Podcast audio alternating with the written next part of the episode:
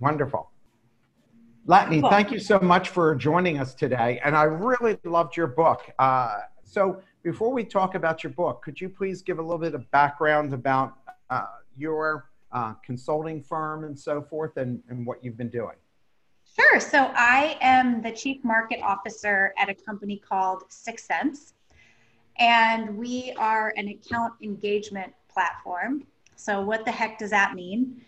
Well, the reality as B2B sellers and marketers um, today is most of our funnel is what we call a dark funnel, meaning there are B2B buyers out there that are researching you, they're researching your competitors, they're um, looking at trade publications and not talking to your salesperson. And so, what we want to be able to do at 6sense is give you insights into that dark funnel so you understand who's in market for what you do you understand who's on that buying team. It's not going to be one person anymore, right? So, what's that collection of the buying team?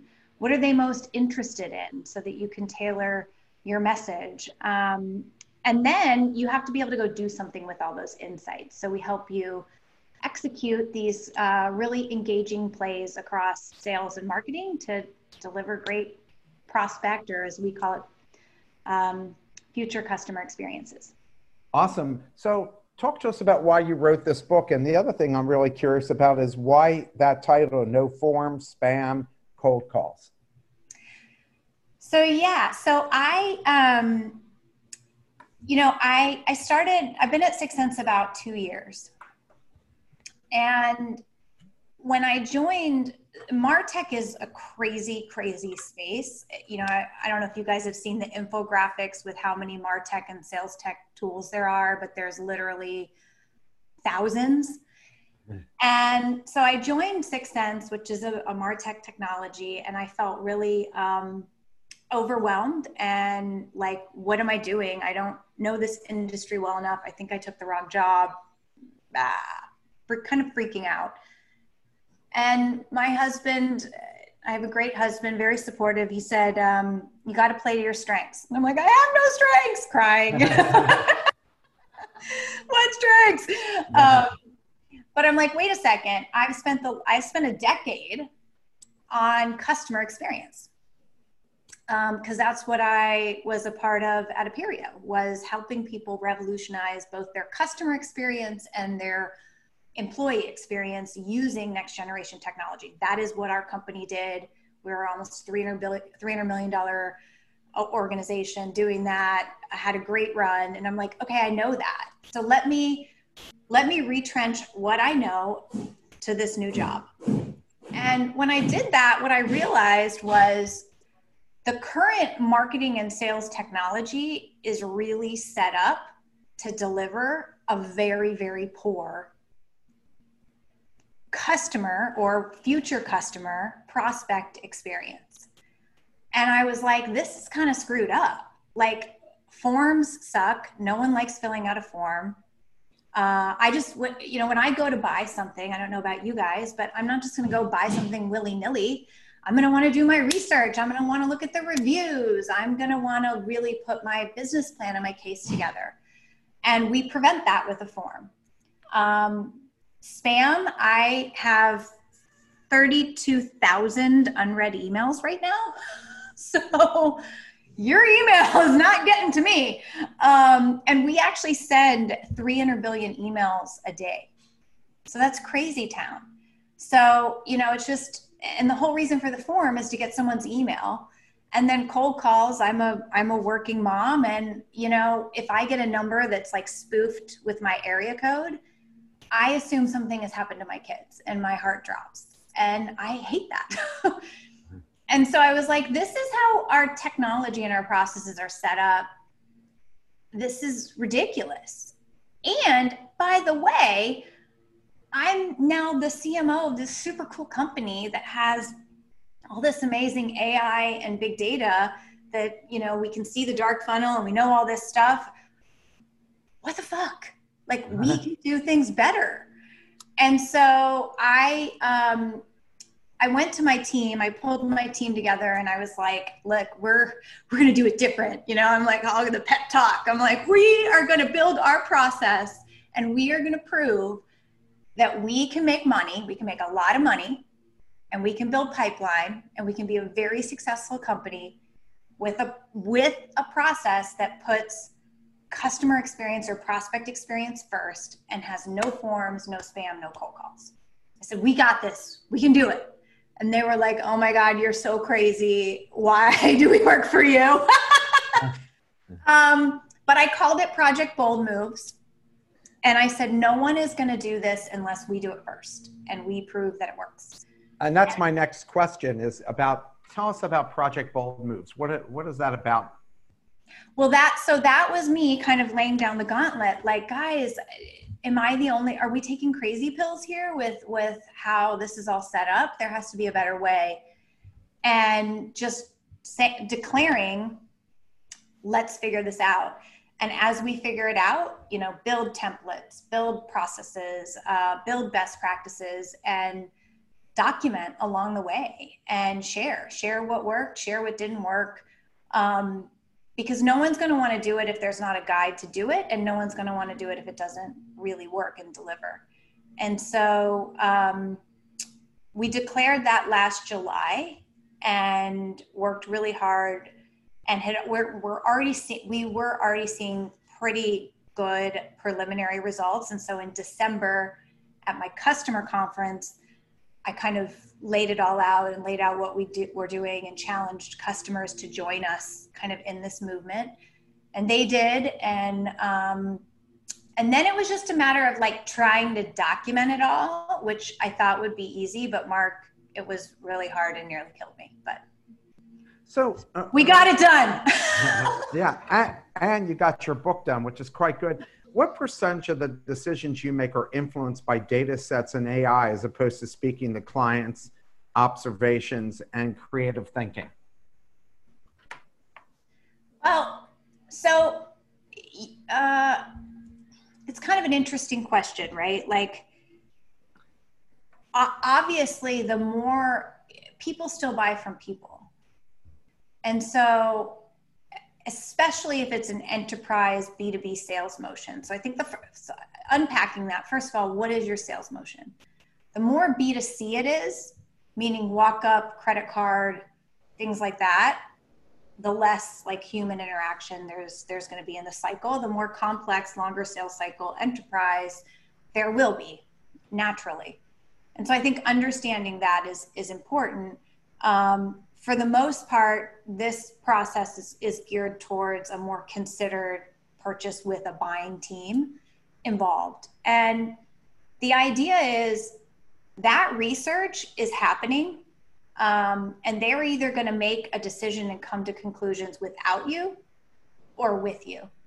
And when you are in that pocket, that moment of truth, when you first get in front of a client, you have 20 seconds to establish a relationship and have them want to engage with you. And so that's where the AI and big data comes in, is because it's already informed you and given you patterns to help you shine, help you stand out from the noise, help you be more creative. Um, you know, one of the most interesting things, Mark, I found was, I mean, my team knows, I, like, I love making stuff up. I'm, I, I love the arts and crafts of marketing. Um, that that's why I do this. Um, but what I found, and but what we, we ended up seeing was that the AI was telling us what our ICP was, so what our ideal customer profile was. And then within that ICP, what keywords were most important to them. So, what these folks cared about the most. Well, as a marketer, we're used to doing all these interviews and building persona maps and then coming up with our own opinion. And so I had this content strategy based on what I thought people cared about. And when we looked at what the AI was saying, it was totally different. Um, and so that was sort of a check myself moment. Like, I'm never going to be able to process and see the data that the AI will be able to. So we still got creative and we still built a bunch of cool assets. It's just on topics that we know are important to our buyers versus what we might have guessed or gleaned from maybe call it 10 or 20 conversations. Got it. So, uh, what, what are the most important skills a marketer needs to master today? Well, so being a marketer is a very diverse, um, marketing is a very diverse team. And so um, I think it depends on the type of, of where you grow up in marketing. Um, so I think that the skill set that is incredibly important and actually one that's important across sales and marketing is something that we call revenue ops, revenue operations. Um, and so what that means is having a centralized function across sales, marketing, and customer service or customer um, success that is actually pulling all of these insights together uh, and providing them to the business so that they can, you know, basically perform better. Um, so I feel that's a critical function. Um, and before it's sometimes been siloed, where it's been, you know, marketing has an operator, operations person, sales does. But I think pulling those together is is a really important step. Um, another important role that I see is um, not thinking of yourself as digital marketing, but digital experience, which is different. So, looking across at, uh, all of your different digital channels and figuring out how you orchestrate an omni channel experience um, is another role that we see emerging. And then, last but certainly not least, is like and especially with COVID, is like the role of field marketing and um, how to connect, how to stand out across the, you know, in a noisy, competitive environment. You know, many of the people who are listening to this, uh, and we got them amazingly from Chile, Nairobi, Kenya, and all over the United States, uh, is that um, they're, all, they're entrepreneurs. Their companies aren't you know, Fortune 1000 companies, and cold calls are part of what they do. How does a salesperson contact a new prospect if there's no cold calls?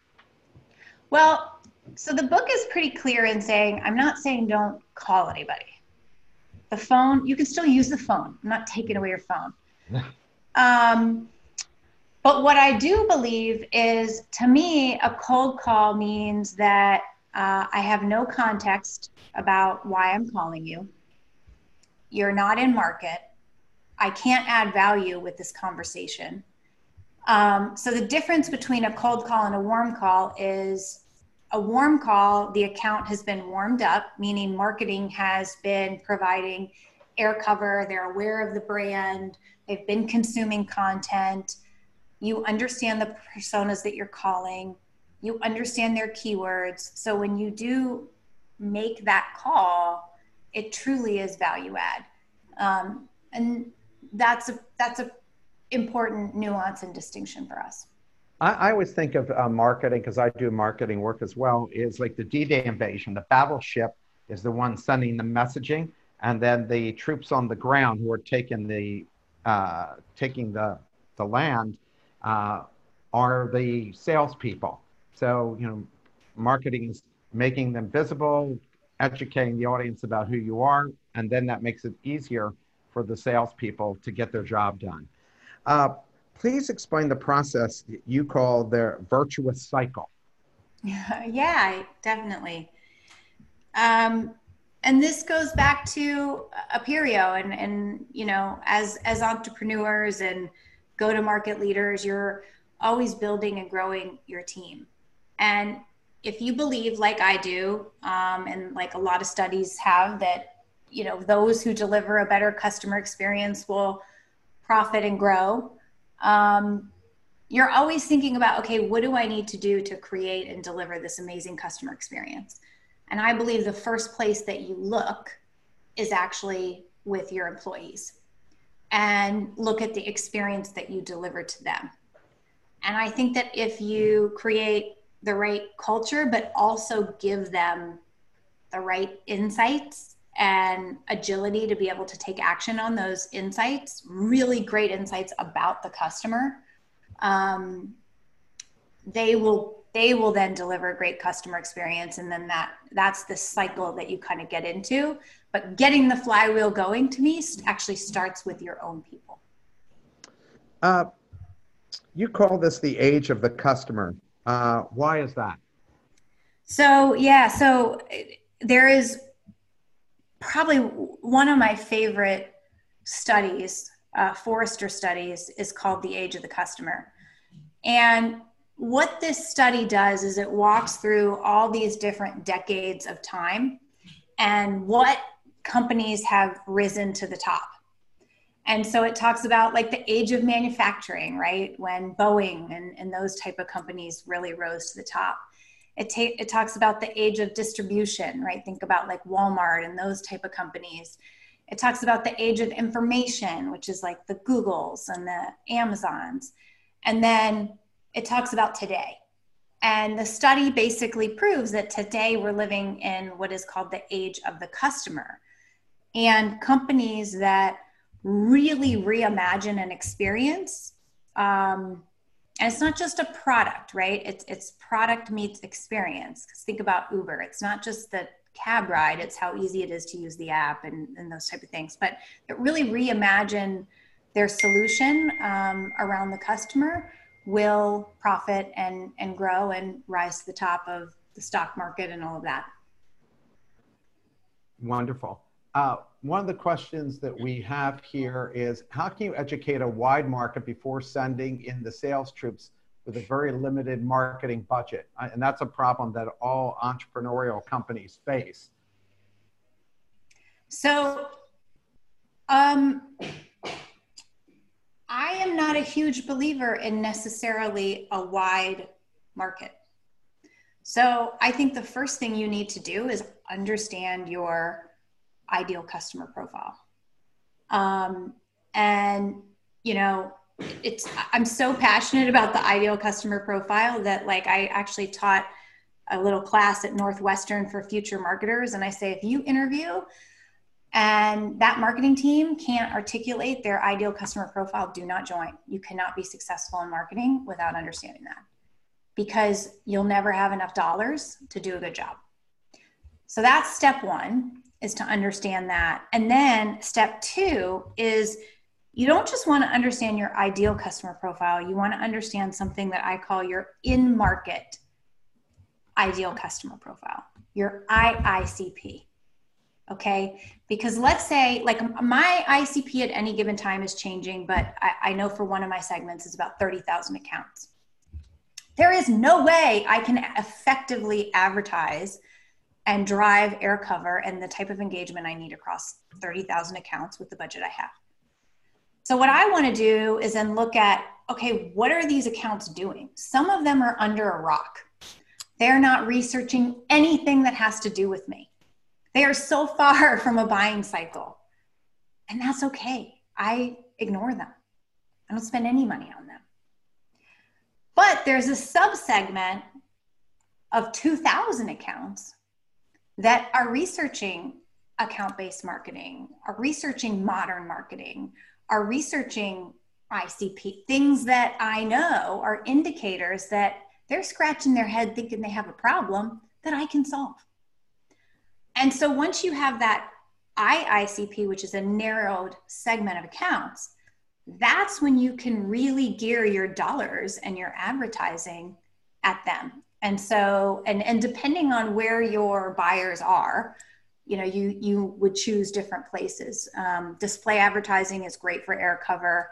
Um, you know, LinkedIn, if it's, if it's kind of a more business buyer, it's a more developer type it's it's different places but then then you can sort of channel your efforts um, to the right place I, I wonder how how effective is it spending a lot of money on seo because there's only so many people can get in that front page and every person who's selling you seo is telling you they can get you on to the first page how effective do you find that and is that still one of your main uh, tools it is a tool. It's not one of our like we don't even bid on 6sense, for example. Like if you Google 6sense, you won't even get like our competitors bid on a fine because I get so much junk. I get like the movie and all and I'm just like whatever, right?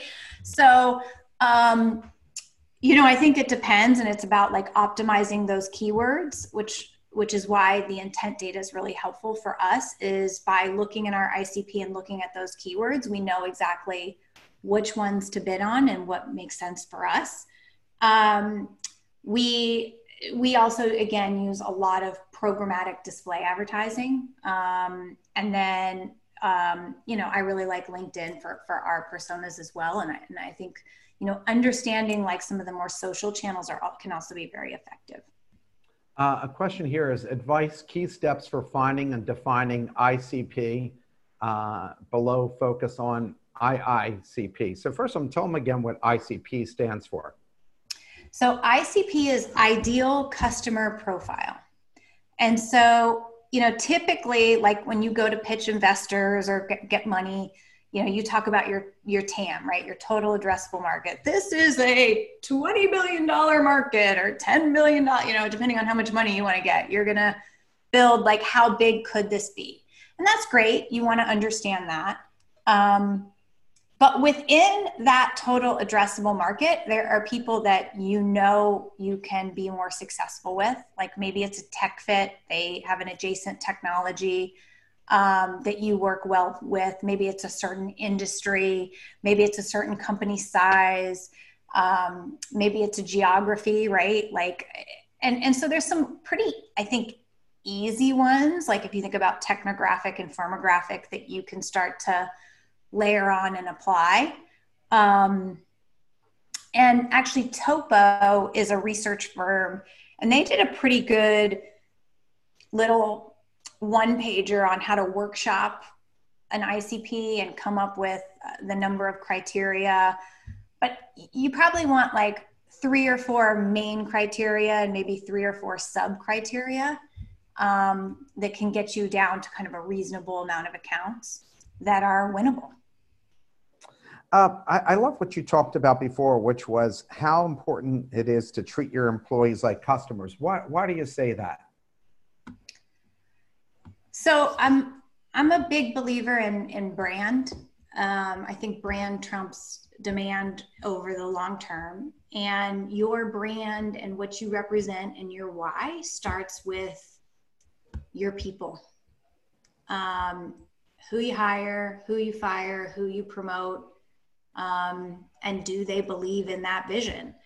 Uh, and so I think if you if you have the right type of people you know any and you give them a great vision that they're bought into like anything's possible so I, I just think go to market success and company success starts with people and culture and they have to buy into it. Like when they're and when you're interviewing them they've got to be excited about it. It's not just a job. It's a real calling right? Yeah i just had someone turn down an offer. Actually i just got a text. Um, and I'm bummed, but I'm actually okay because I, I, in my gut, I kind of felt like, like one of the things I say is like, this is a, this is a cause, not a job. Um, and you're going to have a lot of fun and we're going to try a lot of cool shit and it's going to be awesome, but you're going to work your ass off. And so you got to want that, you know, you got to be all, and if you're not, that's okay. Right. Um, and if you're not going to take my gig over 5K or 10K, then like that's all right. That's totally okay. Um, so, but th- so yeah, it's a. I think it's vetting for for that, and you know, do they understand your why? Do they believe in your why? Can they personally attach to that?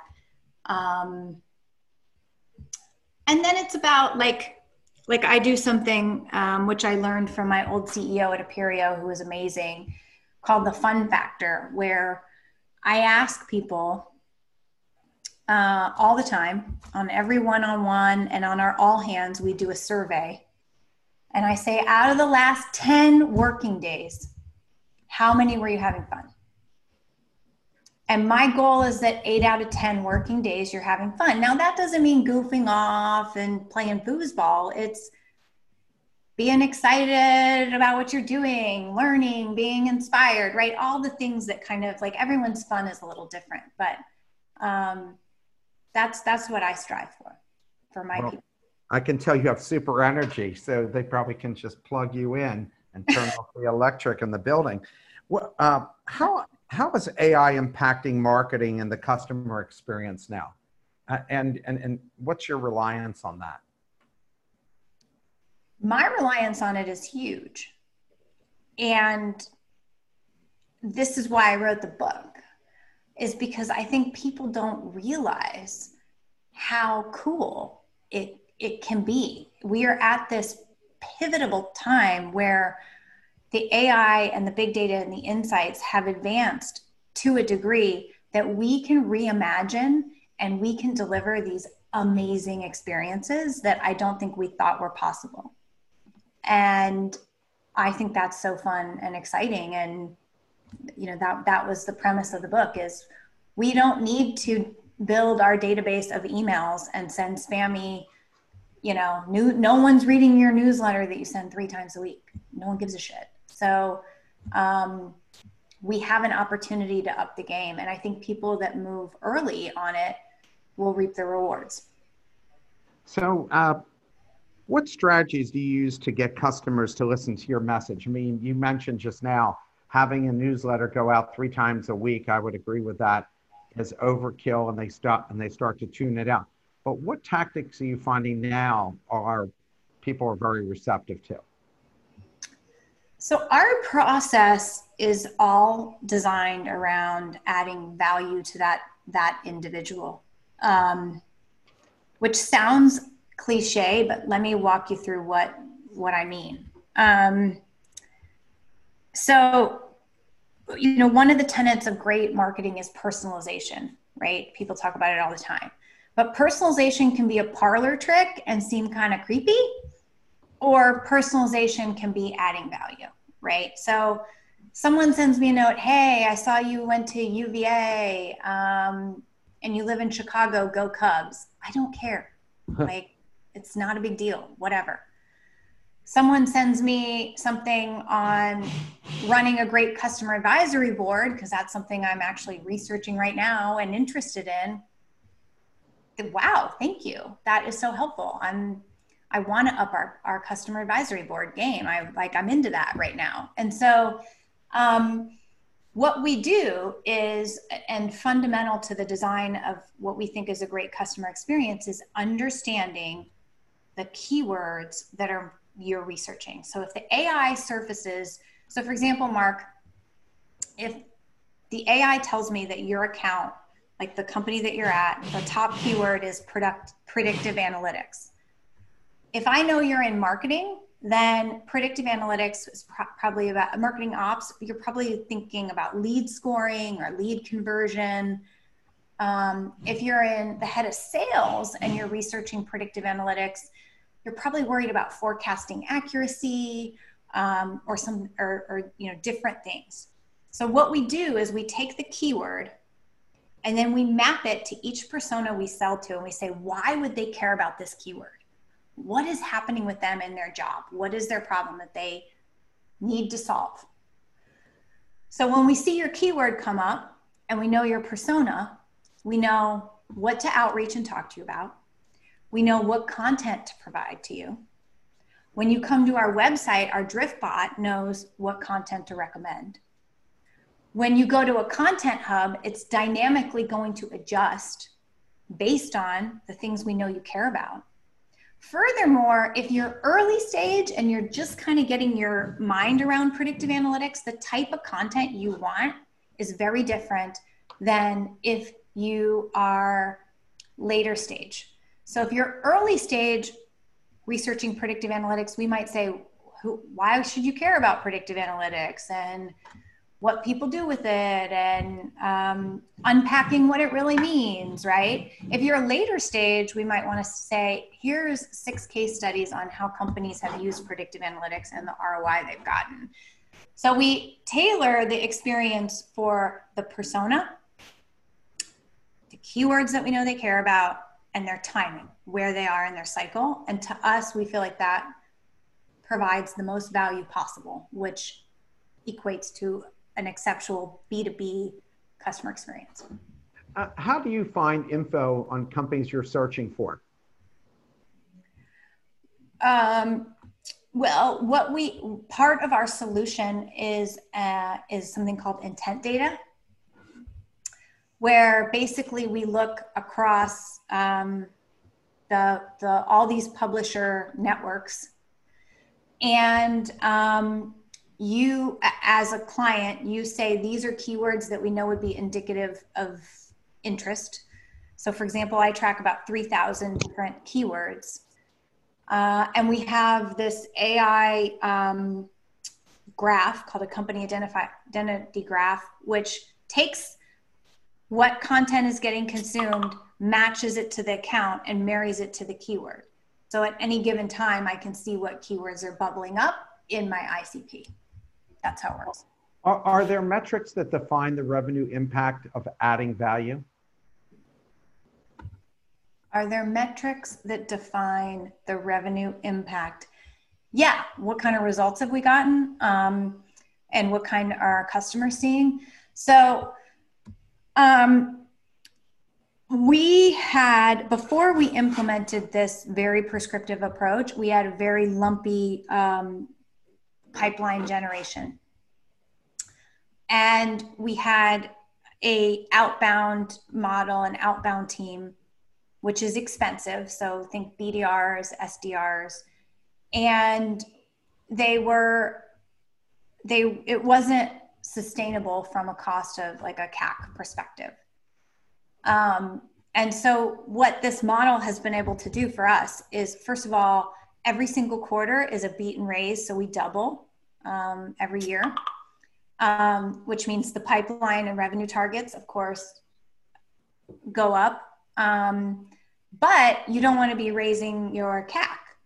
And so, what this has allowed us to do is to meet those aggressive targets and maintain, you know, an industry-leading customer acquisition cost. Uh, so, grow uh, responsibly. Um, and part of why it does that is it's so it, it's i'm refining like again i talked about do i want to market to 30000 accounts not really like it's great. I know it feels good in those investor pitches to talk about your huge TAM, but from a marketing perspective, it's kind of a nightmare. Like you want to be able to like refine it down, and so it helps us make sure that we're um, we're are, we're very very qualified in who we're talking to, and um, and and our clients see that as well. They see a huge lift in pipeline, in conversions, in revenue and one of the interesting things that happens is because it's AI, it's just math um, telling us where to focus. We can do something called a back test where we can see how well the model is performing. Um, so when I wrote the book, I talk about you know 80% of our revenue coming from the, what the, the model predicted. It's now 90. Um, so those are good odds to me. I'd rather play those odds than pachow, pachow. Maybe I do this, maybe I do that. You know, any day. Uh, how are you identifying the keywords? How, how do you pick the keywords that you use? It's a good question. It's, and we've actually built in like a an engine to help with it. Um,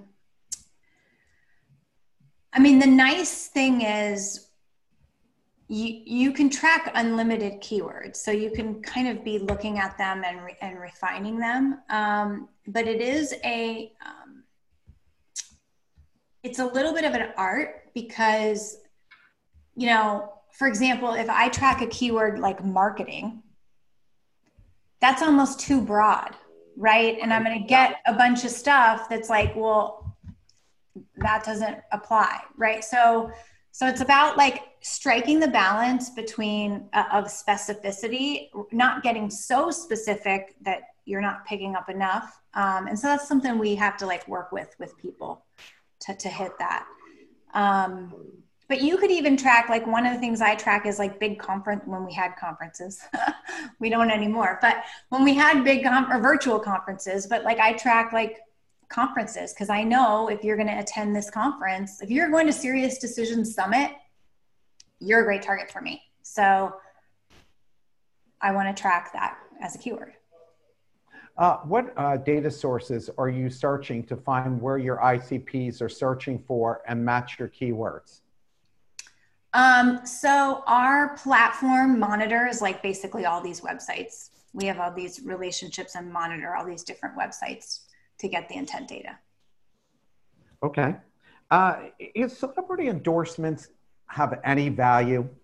I mean, it used to be like 50s, 60s, 70s, I guess into the 80s you know, having uh, Michael Jordan or Tiger Woods or somebody uh, or, you know, famous uh, rock star endorse you. Is there any value to that anymore, considering all the data you have that instead of spending it on them, saying you've got a great product, now you're able to go and, and use all the AI and, and everything to really target market who you're going after. So is there still a place for celebrity endorsements? I think that my competitors should use celebrity endorsements and billboards. And and take out a lot of advertising spend in airports. That's anyone who competes with me, that's what I recommend you do. A total waste of time and money. They should spend a lot on it. Well, what's the three biggest mistakes a marketer can make when trying to develop a relationship with a potential customer? And you already mentioned one, which was sending them the same thing over and over again. I mean, time is so valuable, right? And so I think, um, I think that as it, it, depends on where you are in this. I, I think for sellers, the expectations are higher than ever now. And I think uh, I'm glad I'm not in sales anymore. I, it's too hard. Um, you know, you are expected to be an industry expert a solution consultant, an expert on your product, an expert on everyone else's product. And so that's how you stand out is not like I think the just being a relationship salesperson, I people don't want that. They don't have time for they, they want you you define yourself by the expertise you bring to the table. Um, and so again, I think it comes back to how you're adding value and helping people do their jobs and educate people hate to be sold but love to be educated and that's that's another reason why i say no forms. Like why I, it, why it makes no sense to me. Like i control mind share i control wallet share. Like i want you to learn from me. Why would i gate my content? This is stupid. Why wouldn't i put it out there? Especially if i have the tools to know i know what ebook you consumed. I can see it in my ai I know where you went to. I know how long you stayed on that page. Do you think marketing to different generations requires different tactics and and um, and strategy? Because you're you were just saying like, hey, nobody has time to go and actually meet you for golf or to develop a relationship because everybody is everything is moving so fast now. So, do you think that that's generational? or do you think that uh, that's the new reality for everybody and even older people are so time pressed that they don't have time to develop relationships anymore i mean my mom loves facebook and loves social stuff and google and orders everything from amazon and i mean so and i don't think it's like i don't i don't want to say it's not developing relationships like everyone wants an amazing experience. You just have to tap into what that experience means to your audience. And a lot, like especially with COVID, it's all digital. So, how do you create an amazing digital experience that people want to engage in? What have you done that's been successful for your clients uh, during this uh, pandemic? So last week, and I think we're going to do more. Um, we did a Zoom. It was it was on Zoom, but we went to Barcelona, and we met a. It was um, a bunch of women CMOs. I'm I'm really bullish on women in leadership and empowering women CMOs. So it was women CMOs. We went to Barcelona. We learned about the history of the espadrille, which is a shoe. Um, we had a designer. Um, he designs and makes espadrilles, him and his wife. And so they walked us through how they make shoes, and we all got to pick out what color we wanted, what ribbons, wow, everything about it. And now they're mailing us shoes. And it was just a really cool differentiated, interesting experience that, you know, for our loyal CMOs and and then it was a great way for us to catch up on what's working and what's not working. Uh, when you write that most decisions are made by groups, not individuals, uh, what is that, and does that apply to everything? Again, what's your selling motion? right? So if you are, if you're a B2B company, but your selling motion is B2C, meaning I can walk up and on my credit card, like LinkedIn, sign up for LinkedIn Navigator and whatever, and I'm just making the decision, then no. But most B2B considered purchases um, require a pretty big consensus to to make a decision. So you know, we always, I grew up with something called Selling to VITO. Do you, do you guys remember that book? Anybody remember that book? No. Oh, and it's like, it was basically sell high, right? Get as high as you can. Uh-huh. And the executive's going to make the decision. And then they're going to tell their team what to do. That doesn't happen anymore. Like, uh-huh. if my team wants to buy a marketing, I'm not going to tell them what marketing tool to buy like they're going to come to me and say we have a problem and i'm going to be like okay do you really need it? i'm i'm going to vet the need and vet that it's a need that we want to spend budget against so that's the sale you got to sell me on that but i'm going to let them pick because i'm not going to probably be the one using it. Um, and you know my cfo is going to be involved because he's going to it's covid and he's going to want to make sure that it's a high priority purchase right? And my head of sales might be involved because you know we kind of share the same budget and how does that prioritize over something else? And so th- there's all these things happening to to get a purchase done and it's not just one person because so many people are impacted by it and so many people are using whatever that is right exactly exactly so explain the dark t- uh, the dark funnel what is that so yeah i mean only 12% of sales and marketing professionals have confidence in their data. Okay. So the data that you have in your CRM um, or your marketing automation solution is probably not very good. Um, and it's only known data. It's only people that have raised their hands and said, I want to meet with you. But as we've been talking over this call, like a huge part of the sales cycle is happening before they talk to you. Um, and that data, that rich information is in this dark funnel. And so that's what we talk about is wanting to be able to uncover the dark funnel. Um, so you have a m- much better insights into things like your ICP, things like your in-market ICP, things like those keywords I talked about. You write in the book is well, uh, why is the most useless success measure out there the marketing qualified lead. Explain that. You're hitting all my hot buttons. Um, I uh, okay, so um, the MQL is a marketing qualified lead, and basically what marketing does is they set up some sort of point system in their marketing automation solution that says if a prospect downloads this ebook, give them five points. If this prospect goes to our pricing page, give them 20 points. If a prospect does blah, blah, blah, blah, blah. Um, and it's all about one contact and scoring points for one contact.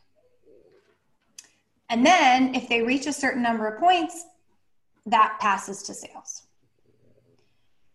Well, I told you it's a whole buying team, right? So just scoring that one person is like not accurate at all because A, what if they're an intern? Who cares? Or maybe they're the CFO.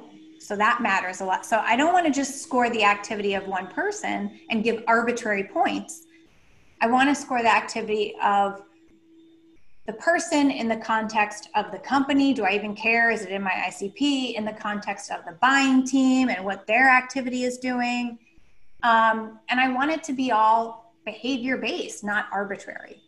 Uh, because what happens is that lead, like marketing's whole mojo, has been organized around scoring and passing that, scoring and passing, scoring and passing.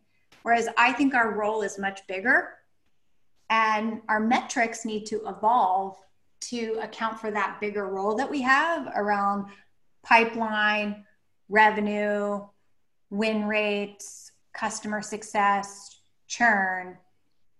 And that's all about identifying patterns and measuring account engagement and getting people through that journey versus just saying, You, Mark, you scored a bunch of points from downloading my ebook. Sales go crazy and cold call Mark. You know, one thing I think people are walking away from this is that marketing has become a lot more complex um, over the past 10 years than it ever was before. Like, you need to know so much about so many different things in order to pull the right levers today.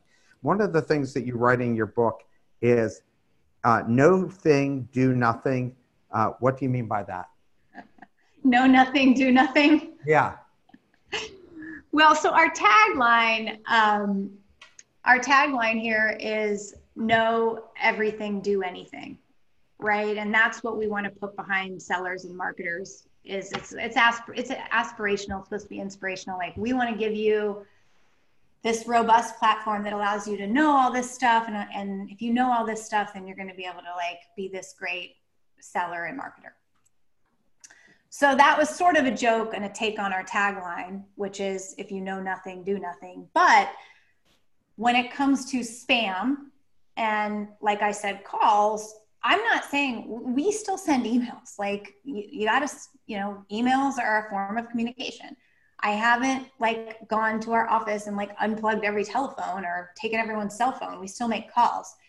The difference between spam or a cold call is the ability to, to add value and the ability to add value is about the quality of the insights. So if you know a lot, you should do something, you should engage. If you know nothing, what are you even sending them? Like, doesn't make sense. So that's like, it's kind of, I was trying to be funny and make fun of our own tagline. Yeah. I don't know I, if it worked or not. it did. It did. That's why I asked the question. Can you talk about the five steps you follow when engaging with prospects? Yeah. So there's, you know, maybe you guys have heard about this like there's kind of a big movement to something called account based marketing which is focusing on an account and a buying team not just a lead or content it's contact. Um, and it doesn't you know you can ask forrester or gartner or any TOPO, any of the marketing textbooks or whatever on account based all have a somewhat similar process. And I just have mine, which I've simplified, um, which starts with selecting the best accounts. And so, like any campaign that we're going to do, it's like, okay, what are the best accounts for this? What's our business objective? What are we trying to do? How do we select the best accounts? Um, and so, one, you know, we talked about ICP, we talked about IICP that that's a good way to whittle accounts down. But you might say hey i want to do something very very high touch. I want to i want to bust the doors open on the most high value targets. Maybe it's 10 accounts and you're in there like hey show me 10 accounts that are on my competitor because i want to displace them. You know that type of thing.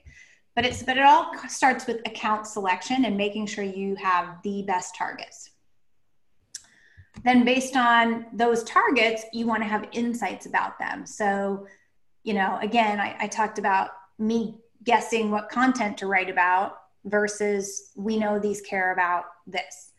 So the the next step is you know know about them what what makes these accounts similar? Are they in the same region? Are they researching the same keyword? Are they um, you know d- different things that you want to be able to look at because that's going to inform your budget, how much you spend. That's going to inform your content. That's going to inform your creative, and that's going to inform the tactics that you're going to execute against that segment. And so we have a saying here with my team I say, no, if you don't have an account segment built where we have these insights, you're not getting content, you're not getting creative, you're not getting budget. So that those two steps are really important. Those inform the next step, which is engage the right way. And to me, engagement needs to be journey, like stage based. So I'm going to do something different for an early stage account than I am a late stage account. Um, and engage the right way is multi typically multi-tactic so i'm not just going to do ads i'm probably going to do ads and maybe a direct mail spend send and maybe um, you know some email outreach or maybe i have an event in there. So like what design kind of how you're going to engage appropriately with that account segment.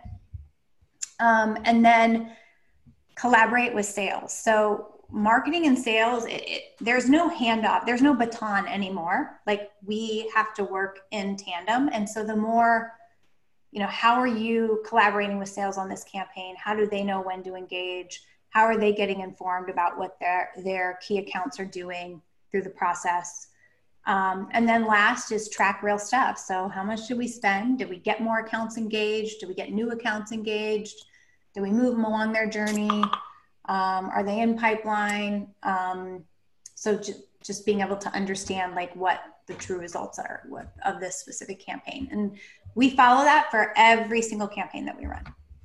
One of the things you wrote in your book, and I agree with this totally, and I think companies make a big mistake, and that is making one person in charge of sales and marketing. And forever, a lot of companies would always make the sales guy vice president of sales call him vice president of sales and marketing, and most salespeople don't understand marketing at all.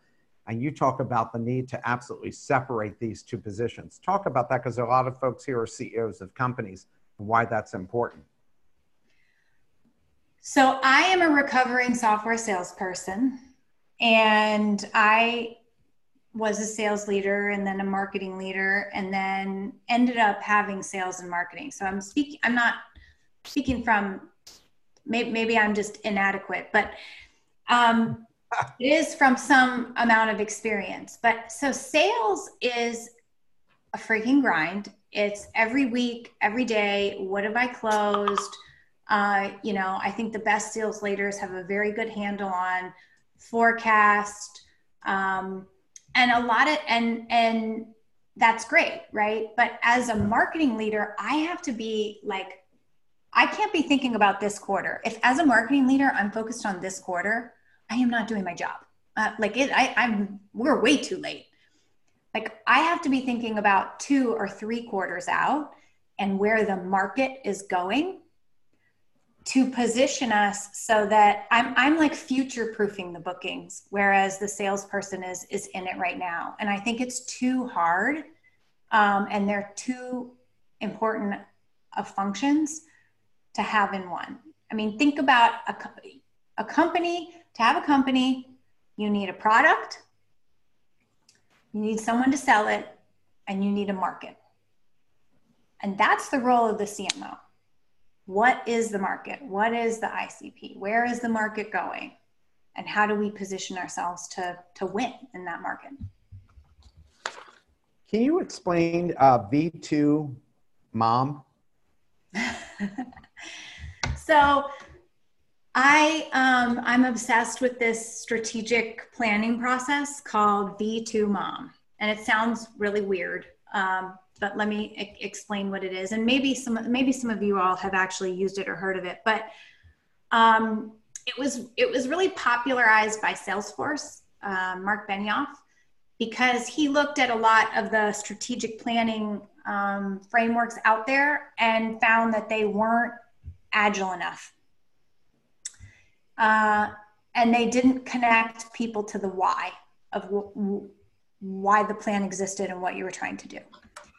Um, so he popularized this approach called V2MOM. So V stands for vision. Uh, the second V, so the V2 stands for values. Um, MOM is methods, obstacles, and metrics. And so it is a way to get your entire company aligned um, on a plan. And this isn't your company long term vision and val- it's, it's not like your corporate stuff. This is what are we going to do this year or what are we going to do in the next six months? So it's all very time bound and it's all prioritized.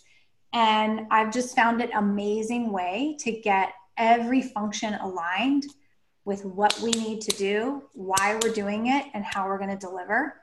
Um, and it kind of goes back to the culture thing I talked about earlier. Like transparency builds trust. No one wants a bunch of, you know, they they're putting their livelihood in working for you and working at your company.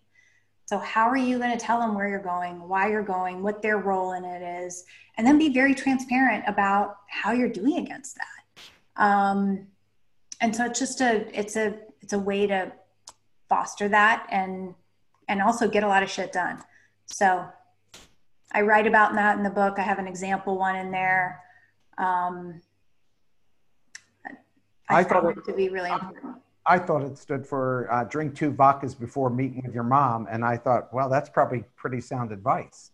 It that too. that so, would be a lot more fun. Yeah, probably so. So here's my last question to you as we our, our time is running out. A lot of folks, uh, CEOs who are on here, hiring a marketing professional, what types of questions should they ask? And is there a profile of a successful marketer today? What do, what do you look for? What should they look for? I think you need to understand what you need and if you're ready like, do you want a CMO? Do you want someone to help you with the market? Um, that's why I changed my title to Chief Market Officer. Or do you want someone to like run your website and do campaigns? Right. So, um, strategy versus tactics. Yeah. Yeah. Um, because it's it's hard to find everything you need in in one role and i know that sucks because you're like I, I can't hire a team of eight people, right? Yeah. Um, so I get it. But eventually, like I think if you have a CMO and they start out, you know, the right kind will do the work to start. When I started at 6sense, it was me and one other lady grinding it out. Um,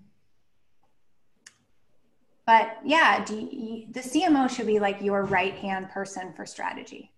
I thought you uh, you made an interesting comment that you call yourself chief market officer, not chief marketing officer. And just quickly here, just tell us the difference. Well, I think that what's happened over time is that um, marketing, like ing is a verb, right? So and, and you might guys might have marketing leaders that do this. I wrote a blog. We got website traffic. We did a press release. It's like all these activities. And it's like no who gives a shit right? What what is going on in the market? And those act you have to do those activities to move a market or participate in a market um, but i think unfortunately marketers have lost themselves in the ing and need to be thinking about the market and why the ing matters more. And so that is it's it's in there. I think we all have it in there but being very prescriptive about changing um, how you think about the role and show up and is is important if we want to continue to thrive well Latane, i have to say i really enjoyed the hour we've spent with you I thought your book was terrific. I hope all of you will uh, buy a copy of this book. I know we're going to hear great things about you in the future.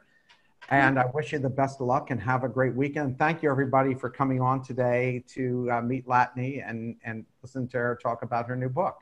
Have Thank a great weekend and uh, take care. Bye.